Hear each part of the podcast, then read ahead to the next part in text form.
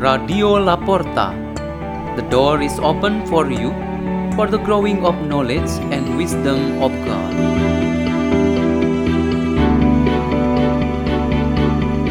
Delivered by Father Peter Tukan SDB from Salesian Community Labuan Bajo Diocese of Ruteng, Indonesia.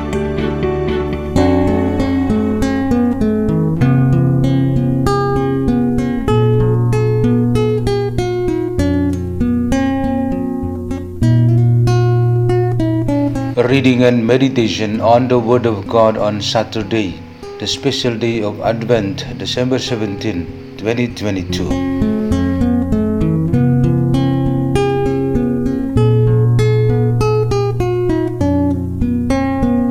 The reading is taken from the book of Genesis, chapter 49, verse 2, and verses 8 to 10. Jacob called his sons and said to them, Assemble and listen, sons of Jacob. Listen to Israel, your father. You, Judah, shall your brothers praise. Your hand on the neck of your enemies. The sons of your father shall bow down to you.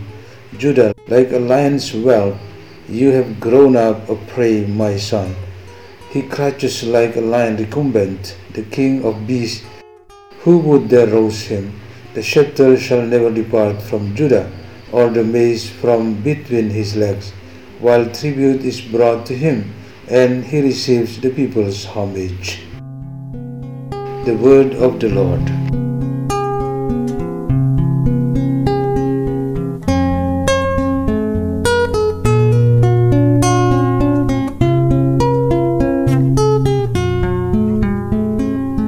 The theme for our meditation today is Justice of the Lord Reigns. In the past few days, religious figures such as Elijah in the Old Testament and John the Baptist in the New Testament caught our attention. Today we have the opportunity to meet another Old Testament figure, namely the King David.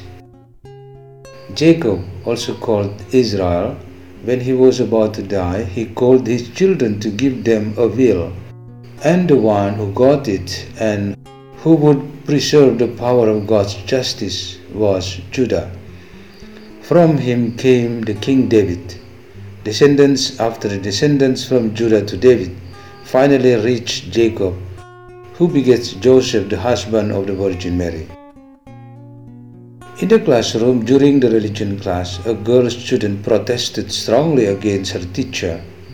She did not want the teacher to continue the lesson by mentioning the King David's name. For her, David was a great scandal.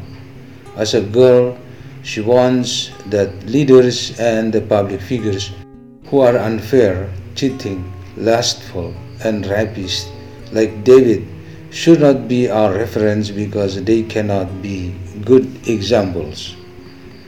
The teacher tried to calm the atmosphere because the provocation of that girl made the entire class noisy because the students spoke and cursed the character of David.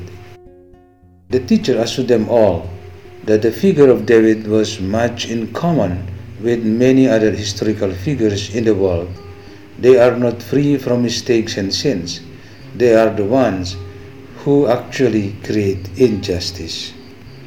Therefore, God wants to present justice according to His will, even if it comes through the wrong way and sinful person.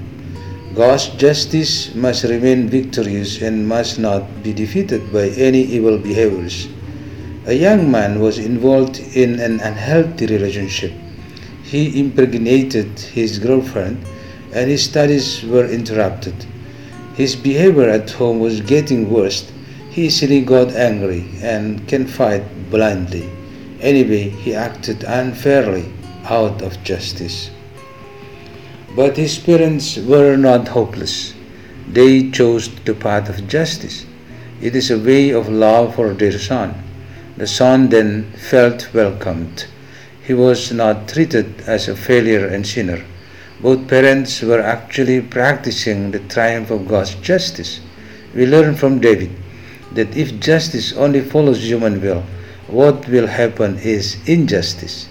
The justice of God will change human injustice into blessing and salvation. Let's pray in the name of the Father, and of the Son, and of the Holy Spirit. Amen. O Father of mercy, strengthen our obedience and faithfulness so that we will not be swayed by the various threats around us. Hail Mary, full of grace, the Lord is with thee. Blessed art thou among women, and blessed the fruit of thy womb, Jesus. Holy Mary, Mother of God, pray for us sinners now and at the hour of our death. Amen. In the name of the Father, and of the Son, and of the Holy Spirit. Amen. Radio La Porta. The door is open for you.